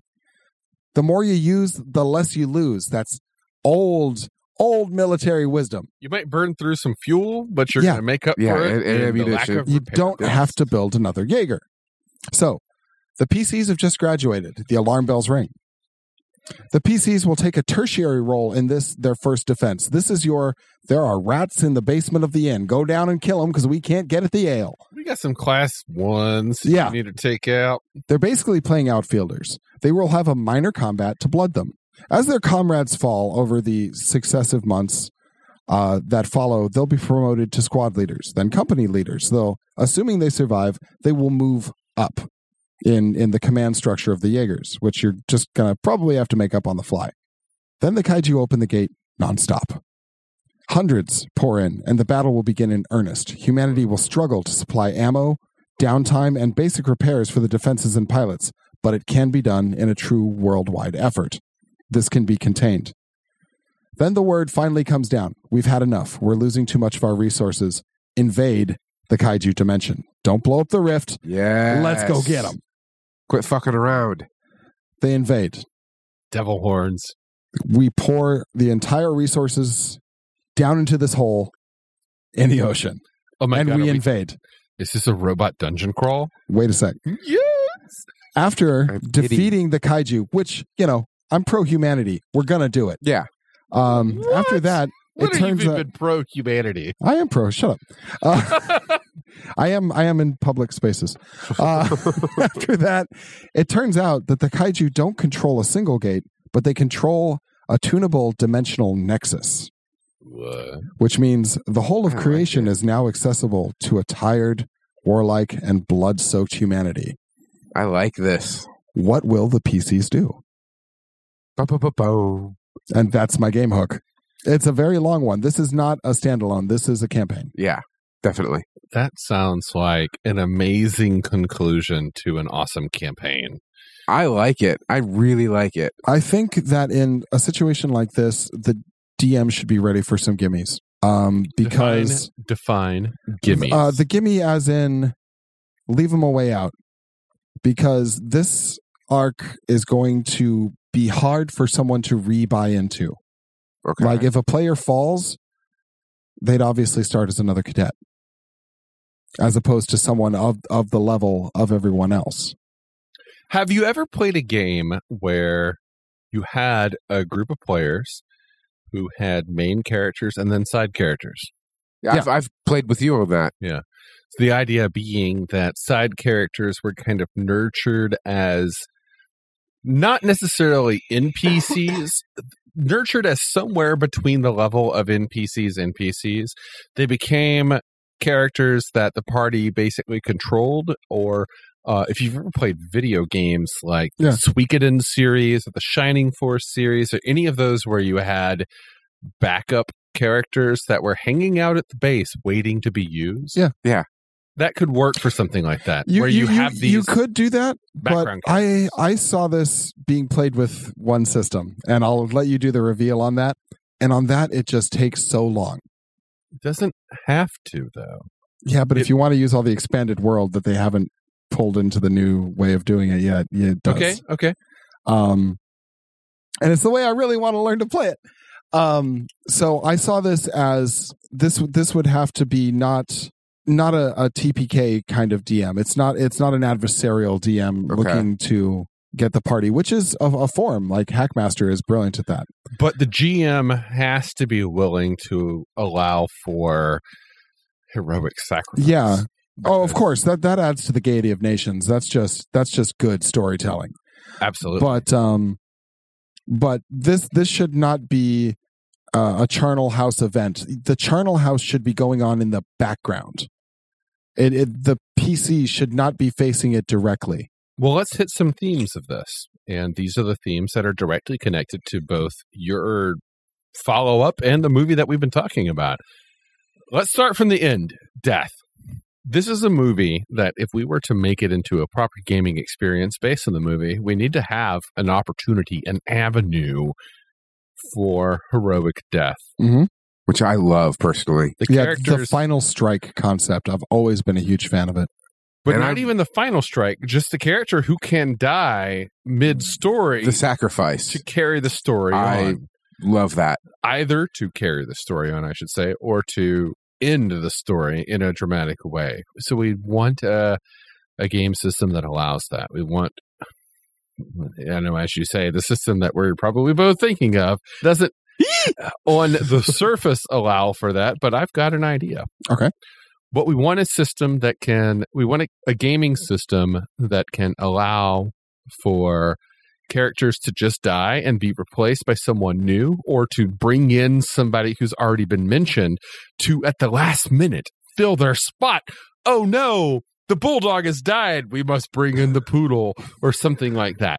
It has to be a thing where now we got to change our unit patches and when we go out drinking the girls are not going to fuck us if we have the poodle on our patch i'm just saying well, it doesn't good have to point. be a groomed poodle. It can be a fierce poodle. Arrgh! and poodles can be fierce, my friend. Poodles are like the Diet Coke of fierce. Okay. Again, you must know different poodles than I do. that was pretty good dusty that was all right all right. I have a, uh, every once in a while. I have them. I want to stop dancing though. I and I, I agree with your point, but can we just Can we just say what we're both thinking? I'm looking at We're your going to eyes. get to and- it. I Oh, want to talk about the Oh, He games wants we the have. foreplay to stop. I'm so, So We close. got. We need to I'm be so able to close. Mm. have a game that can allow for heroic sacrifice, Agreed. but do so in a way that doesn't stop the flow of the game. We want it to be emotional. We want it to be intense. We want this both the story to feel it and the group to feel it. Yeah, most important to the group. We want a system that can do giant goddamn robots. Yes. giant robots are hard to do. Now you can't do D and D. You just can't. I have never played a D twenty system, be it D twenty modern, D twenty future, D twenty classic, anything based on D and D. Agreed. I'm sorry. Agreed. I will. Ha- I will agree with you as, as well. I've played as many of the runner ups and the spin offs and the retro clones and the OSR games. None of them do giant robots well. Agreed. But if you were doing a giant robot game defending a rift, We also want a game that's going to allow for play between both giant robot mode and human mode. You want to be able to have stories that take place on a personal face to face. We're not in our robots. We're in our underwear. We're in our skivvies. Yeah, we're agreed. In our, we're we're back at headquarters and we're having dinner. And so we're you'd having say the an P- intimate the, scene the PCs would like two different classes. we want a a game that can facilitate that kind of interaction Uh-huh. because Pacific Rim, as much as we love the giant robots punching monsters, it's also very heavily built upon relationships between the characters. Yes. yes and it is. many of those relationships are not formed in the robot, they're formed outside. We want the former to inform the latter. I've got some ideas on how to Okay. do this. And the first I'm going to talk Bring it. about is a quick throwaway. I am currently in the middle of writing a game about mecha pilots fighting big giant monsters from space. It's more heavily inspired by Voltron or uh, Gunbuster or even the Mighty Morphin Power Rangers, where you have like a color coded team who combine their stuff together. But if you think about it, Pacific Rim is all about people combining their brains together to pilot a robot. So it fits that same theme. This game is called Gatai Bushido Fusion. It is based on my other game, Moto Bushido. By the time this airs, there will be a publicly accessible beta test. Ooh, Please, awesome. I'll, Yeah, I'll have I'm a in. link in the del- in the. I'll have a link in the show notes. Please check it out. We're actually going to be playing it at WagonCon coming up Sweet. soon, so I hope you guys both get to experience it. I would love to. That's Un- why you were looking for Voltron cards. Yes, because my game uses playing cards as the main mechanic instead of dice. It also uses Uno cards, but that's something else. Is to it talk the, about. it's the color code? It's on the Uno? color code. No, okay. And again, it's heavily based on the Super Sentai style of Japanese action television show stuff. Voltron, you each have a different color, you each have a different thing. Anyway, team based, working together, combining together to control a giant robot, just like Pacific Rim. Okay. Next, I want to talk about a classic game, Battletech. Ooh, Battletech. God, I was so horny over mine. I didn't even consider BattleTech. That's where I, I thought you were going to go with BattleTech. personally. Battletech is a skirmish oh, Why game didn't I think of that? with assemblable minis and giant battlefields. oh, it's so it has a fun. rich culture of people getting in giant mecha suits to fight each other. There's not so much the giant rope, giant monsters, But you do could fight add each it, other yeah. in robot suits. And there's an attached role playing game called Mech Warrior. yeah. It's so easy to take Mech Warrior and tie it into the BattleTech minis game and to go back and forth. I know other podcasts even talk about this very Is that- heavily. Is that technically wargaming though? no. It's it's that counts as RPG. yes. Okay. BattleTech by itself, with just going by the unit rules, is kind of wargaming. It's like Warhammer. You can't- BattleTech is Yeah, it's all miniature based. no longer as popular as it used to be, but the Mech Warrior role playing game is still published. And in fact, there's In fact, Mech- there's a new one, isn't there? there is Yeah. Mech Warrior Classic. I think it's I- Yeah, I've I been think I have a couple eyeballing it. friends Yeah. down in Phoenix that, Yeah. that still play. So BattleTech BattleTech Classic and Mech Warrior Classic. That game has its own mythology and its own history, but it has really solid rules for character development, really solid rules for robot construction. Yeah. Okay. And really And gets good- into the details. Like if you want to blow coolant to freeze the monster, Battletech might be the one. and if you want rules for that Battletech will broken be the one. down to the temperature of the coolant, then Battletech is probably what you want. And I do want to give an honorable mention to a game that we've talked about previously called The Robotic Age. Oh I yeah. remember that one. We mentioned this one on the Transformers episode. Yeah. This one I think could work just fine. It's got robot rules, robot combat rules, robot fighting. It's got everything you would want. Now that game is built upon the premise of you actually being a robot, Right. but it could function. Get the job. I, I'd done. say Battletech over However- that. I didn't even consider that. That's such a I love Battletech. right? Now, something to think about here is that we have a movie about robots, and those robots are fighting giant monsters from space. And those monsters come through Rift. a rift, yes. Do you have it on your shelf? Can I go grab it? and the game that I ultimately, personally, passionately would do. It better be the same. Or I'm gonna freak the fuck out. The game that I want to talk about today. I'm so excited! Are you now? Oh my god, I've been waiting for this game. Rift. Yes, yes, yes, yes, yes, Nice. yes, yes, yes. Okay, finally. I need to Stop flirting with this shit. Yes, Rifts is the perfect fucking palladium game to play this in. It is literally giant monsters, giant robots through a rift. You're not excited, not at all. No, I'm not vibrating with glee at all. If you could, if you could see Matthew right now, he is kind of sort of vibrating.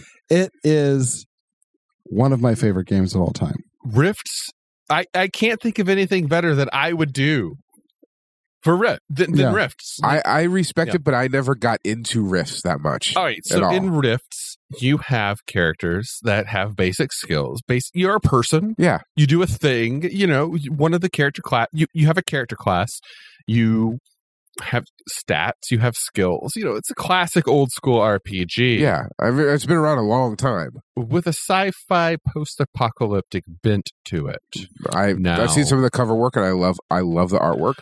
I specifically want to bring attention to Rift's Chaos Earth, which is an offshoot of Rifts that doesn't take place in the Rifts era. It takes place in the pre Rifts era, and it has giant robots.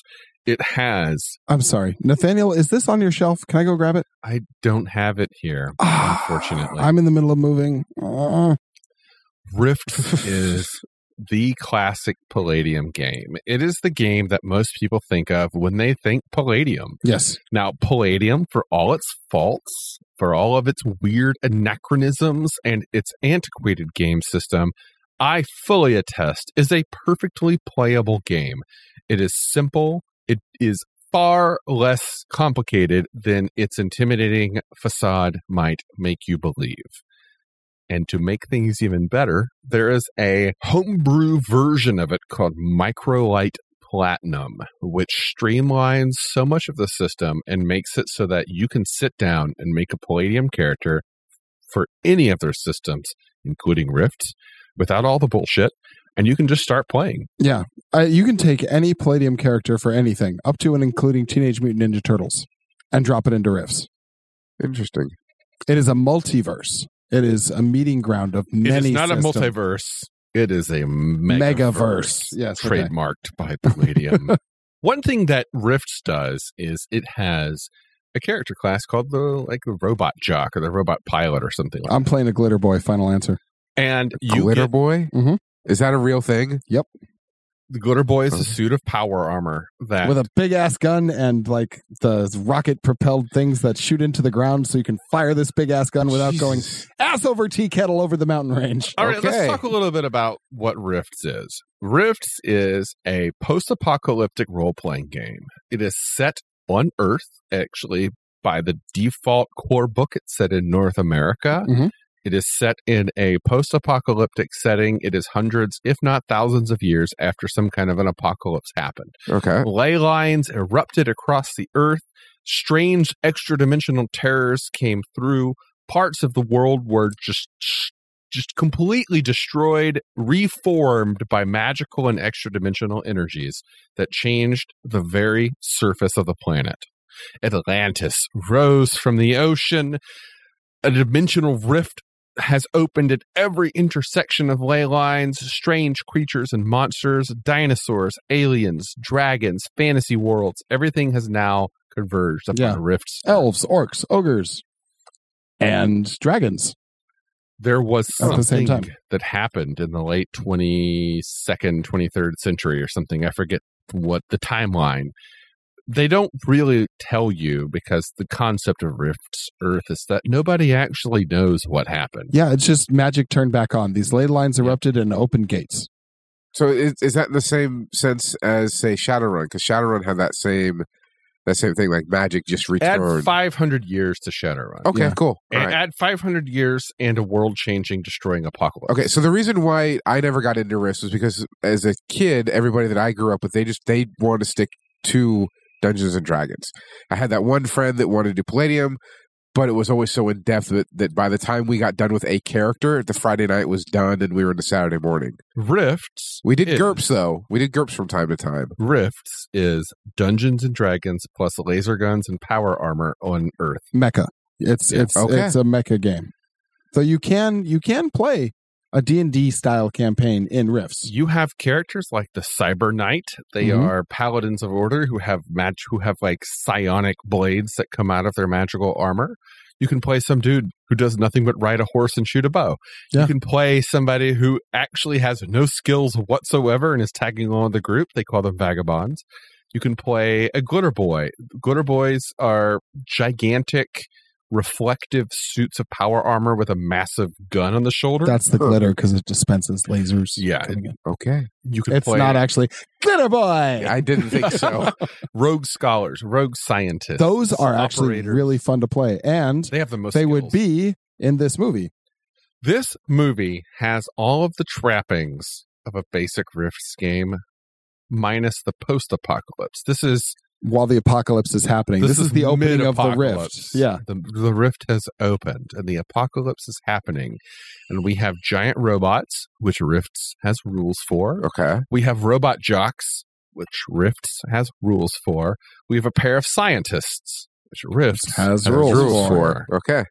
Go. I mean, yeah, it's it's this game. I I'm glad you gave um BattleTech a mention because good on you for that. But this is so riffs.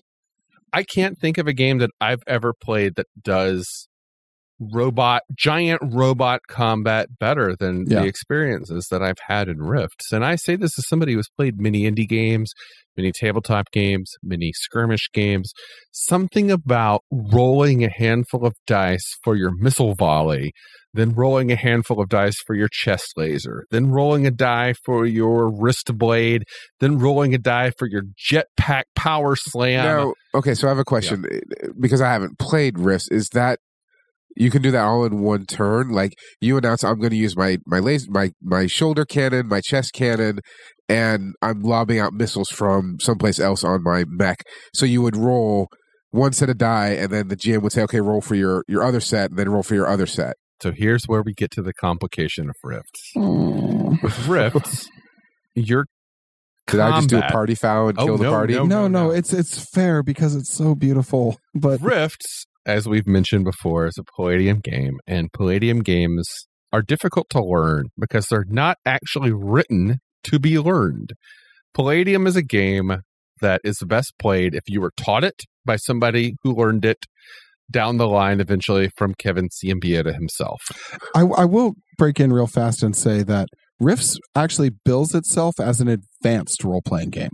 It, it's right in the very beginning that if you are a first time player, go play something and then come back. And by advanced, that means we didn't feel like writing all these rules down.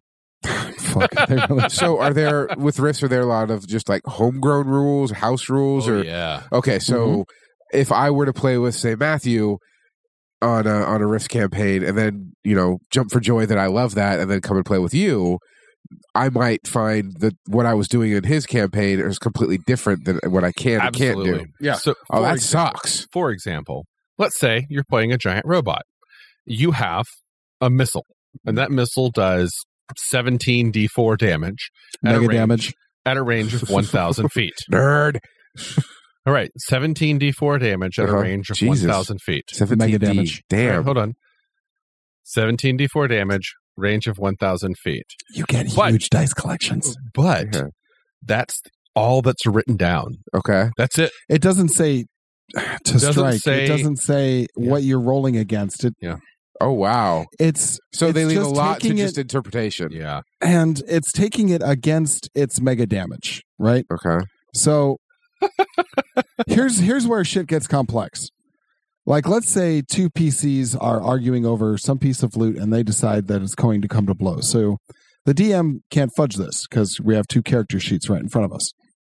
So I go, "Well, I fire off a volley of missiles at you." And you go, "I dodge." And everyone stops and they look at their books and they say, "Well, I see a skill called dodge. How do I use it?" Um Yeah. uh, dodge, dodge increases dodge chance. All right, what what am I rolling? Five percent. The problem Oh, here is I see. that Okay, the I see. rules do a shitty job of explaining themselves. Yeah. So if you have been taught how to play rifts, you already know how to resolve this situation. If you are buying the books, you're in for a nightmare of page references because Kevin Ciambata is terrible when it Mm-hmm. comes to referencing his own rules. There's almost never an index. Wow. And frequently, the rules that you need are actually in the third book and only mentioned as an afterthought. That's the problem with Palladium games. I would hurt someone for that. I would literally find someone to hurt. A lot of people have been hurt over that. so you're you homebrew. you're in luck. There's a version of Rifts done, licensed officially in. I am Savage honestly Worlds. really excited about that. Savage Worlds is one of my favorite gaming systems. I've written for Savage Worlds. I've run Savage Worlds. It's the game that I know more than any other game. Savage Rifts is awesome. I would not run Savage Rifts for I know you, this. you want Why? the classic because you want all the expanded universe shit. I want Okay, the thank you for- expanded stuff. I want the extended rules. I want the individual robot mega damage Yes. capacity Dusty, total. there Sir. are there is, God, I want to say, forty books and like easily eighty micro books Okay. on rifts called the Rifter. yeah. Uh, it was like a periodical that came No, out. it is a periodical. It is Yeah. still in publication. um, so then there's more than eighty. Yeah, because it's been going since what 89 I don't know. okay. it Rifts is the most supported game system in history, it had to be because no one knew how to fucking play it and it is still in publication. He is Yeah. still popping out books. He has never released a second edition, and he never will. Why? And he's because that's how Kevin Ciambietta is. He has a game system that has worked for him and his groups and his fans since the late '80s, and he's going to keep publishing books for it. So if it's not if it's not broke, don't fix it. Godspeed Yeah. to him. Okay. Well, I can I- I will respect say that. Savage Rift is a game that I kickstarted. However, I would run Savage. I, I would run Rift Yeah. for this because when it comes to giant robots, Savage Rifts does not give anywhere near the level of satisfaction that Rift's core does, launching volleys of 30 missiles, five turbo lasers, and a power punch at the same time. Okay, You so I have a- just don't have that I have a satisfaction. question. I have a question on on thirty missiles. Do you drop a dice bomb and that's like you you hit with X and you get damage on those, or do you have to roll damage for each single missile? Oh fuck you! fuck you! that look that I just gave Dusty. No, it's, I never want to play this game now. Fuck it's that! so No, good though it's- I don't care how pretty it looks. No, I'm it's no. it's, it's, uh-uh, it's, it's uh-uh. like that drink at the bar where you're going he just picked up sambuca bailey's curacao what what is he doing with that tea bag and he's shaking all this shit together and you're like this is going to taste like death and you're like oh it's light and cinnamony this is delicious and it all the ingredients are wrong It- it's just like that everything is wrong but it's so good That is the best description of riffs I've ever heard. that's in that's my kind of life. awesome.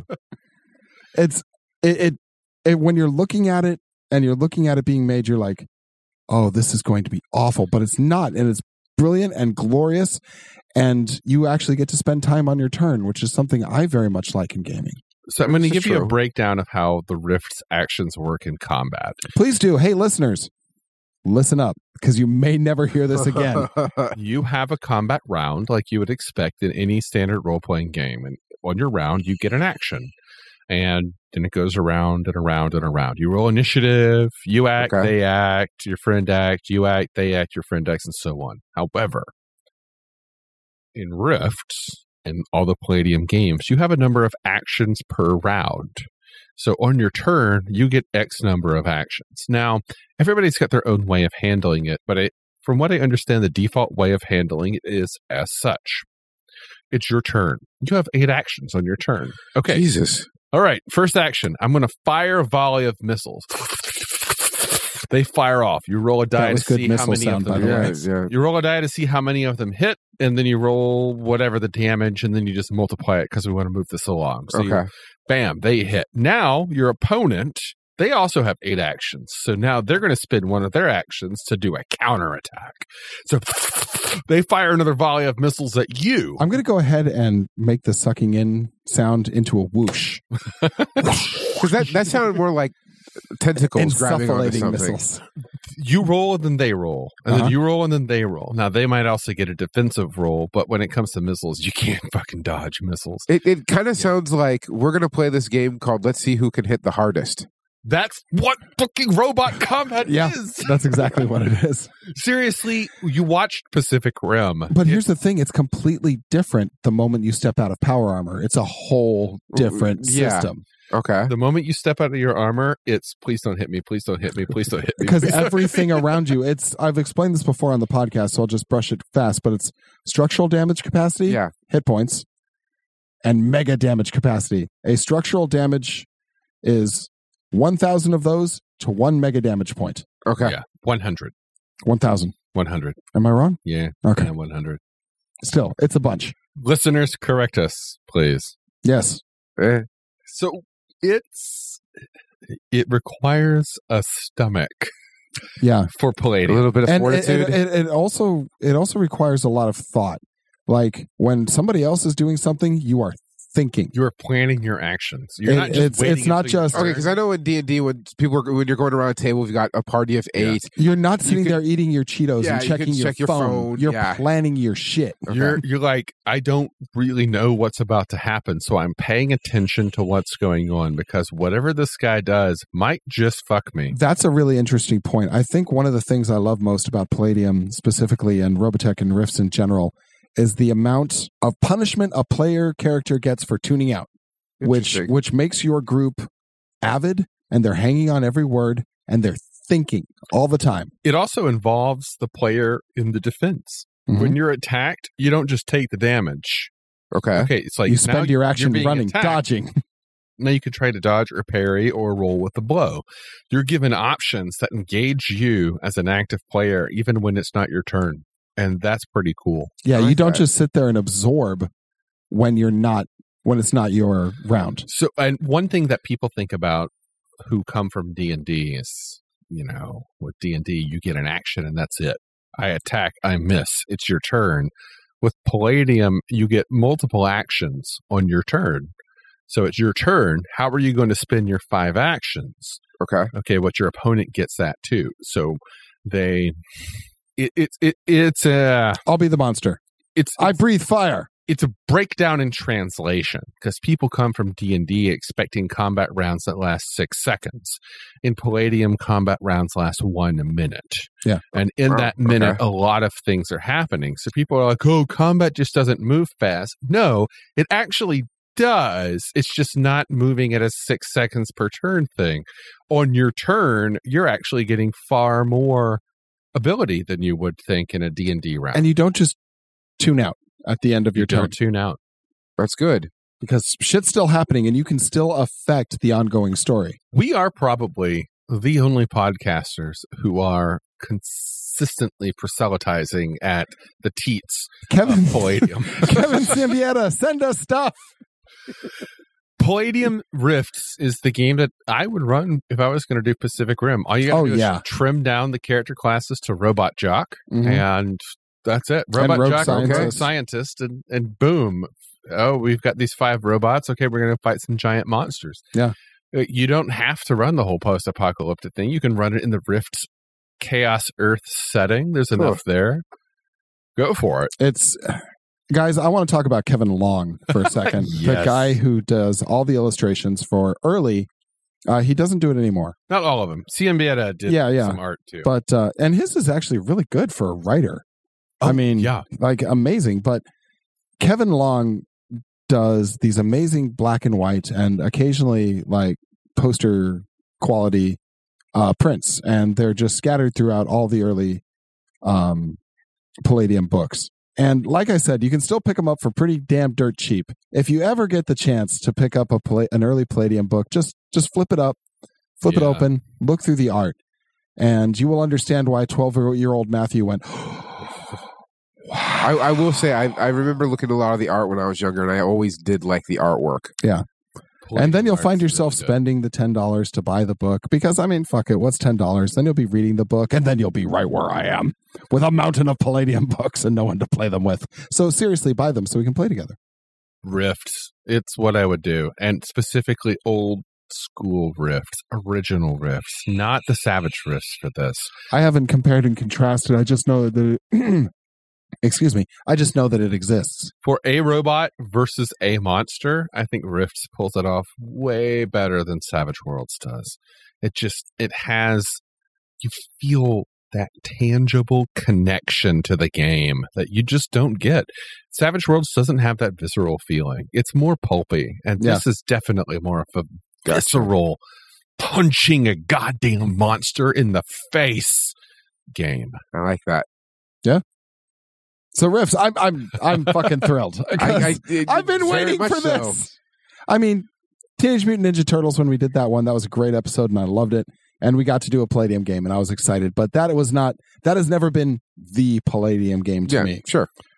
And they don't have a Robotech movie, so I'll never get a chance to do that. So it's Riffs is always always love. So much love. Any last words, folks? Buy I- Riffs. I would like to learn riffs. I can loan you a book. We can make this happen, Dusty. We can make this. I'm happen. down for it, and I'll just put It's it in the list time of to everything pass else that on I'm The doing. knowledge that we have attained, passed down from Siambira himself. You know, I I would Kevin's lore be praised. I would, I would really like to play in a riffs game with you. I know you'll probably never run one because you're outrunning more of the the fringe games and the the cutting edge of I could games. run some goddamn riffs, my friend, Fuck, let's I've- do it, I've- man. I would love to get in on that. but I run core rules only. That's fine. I have, So I you have, just a- have, I have to a teach book. me as we go, every step of the way. So Can, can I can I bring my Robotech book? No, Oh, sorry. I don't want to play anymore. core I rules. kind of only. figured that was coming with that. Yeah. It is core rules. I mean, th- it, it's mentioned But in the book. Robotech, Robotech, no, Robotech. No, no, no. we would need the conversion book for that and core rules. Okay, okay. Um, all right, glitter boy, it is. Rogue scientist, I like that. Cool. You can stand behind my glitter boy. That's what they do. The Yeah. glitter boy is there. Make to sure, just make as sure the you're still tank. running. Okay, I typically always play like the the support character It's style. an extremely unbalanced game, but it's the kind of game that was built in this mentality that the balance is what the GM brings to the game. You you can have a vagabond and a rogue scholar and a glitter boy and a combat cyborg in the same party.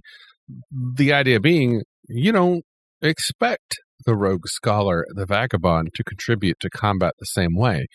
You expect them to carry the torch off screen or not, not even off screen, just on a different screen. Yeah. Eventually, Outside of combat, you stay in that armored personnel carrier and don't you poke Yeah. your nose out. that glitter boy is going to have to power down. They Yeah. just can't stay in it. They got to get out to pee. They got to get out to which eat. brings us back to the diapers. and they are also a person. The Those are glitter nice boy big is back. not just the armor. And if it if you're playing Palladium, if you're playing Rifts, and your character is nothing but the sum of their armor, then you're not doing it right. Yeah. That character has a personality. That character is Mako Mori or Jax Teller. They have a name, they have intentions, they have goals that have nothing to do with their armor. They are people, and you should play them as An interesting note is that uh, the world has been broken, and America specifically, which is mostly in the core rule book, uh, has been broken into uh, city-state protectorates, Okay. like Northern Gun. Uh, there's one for Texas. There's There's the future Nazis called the Coalition. oh, Yeah, those bastards, but they do have the coolest armor. they have the coolest armor. They, Ah, do. They sure know how to dress. they the bad Oh guys my always God. look the coolest. We learned. Oh, this from I'm sorry. the Did Hugo Nazis. Boss stop making clothes? We learned this from the Nazis. we learned this from Ah. Cobra, Yeah. and the Coalition is no exception. Is there a GI Joe role playing game? I'm sure there is. Probably, if if there isn't, there should be. If not, you could probably use any number of systems. I imagine Savage Worlds will acquire the license at some point in the near future because they are overwhelmed with licenses as it is. Yeah. On that note, we should close this out. Buy riffs. Hi everybody. I was Matthew, And I'm Dusty. And I'm Nathaniel and still buy riffs. by Rift. This was Pacific Rim. yeah, Pacific Rim, and I'm sorry, I forgot the name of the game. What was it again? Rifts. Say it, Dusty. Say it. Say it. Riffs. All right. Thanks ev- for listening, everybody. We'll see you next time. Thanks for listening to another episode of our show. We're still pretty new to the scene and we love to get your feedback. If you like what you hear, please leave us a review on iTunes with your thoughts. Good or bad, they really help us get the word out. If you want to say hello, drop us a line on all of the usual social media sites. You can find the links right there in the show notes. You can also leave us a comment on our website at havemovieswillgame.com. We look forward to hearing from you. Have Movies Will Game is a Breakfast Puppies podcast production, and our episodes are distributed under CC BY-ND 4.0 license. Our opening theme is Rock and Gravel by Sid Valentine's Patent Leather Kids, with introductory narration provided by Isaac Scher. Thanks again for listening, and we'll see you next time.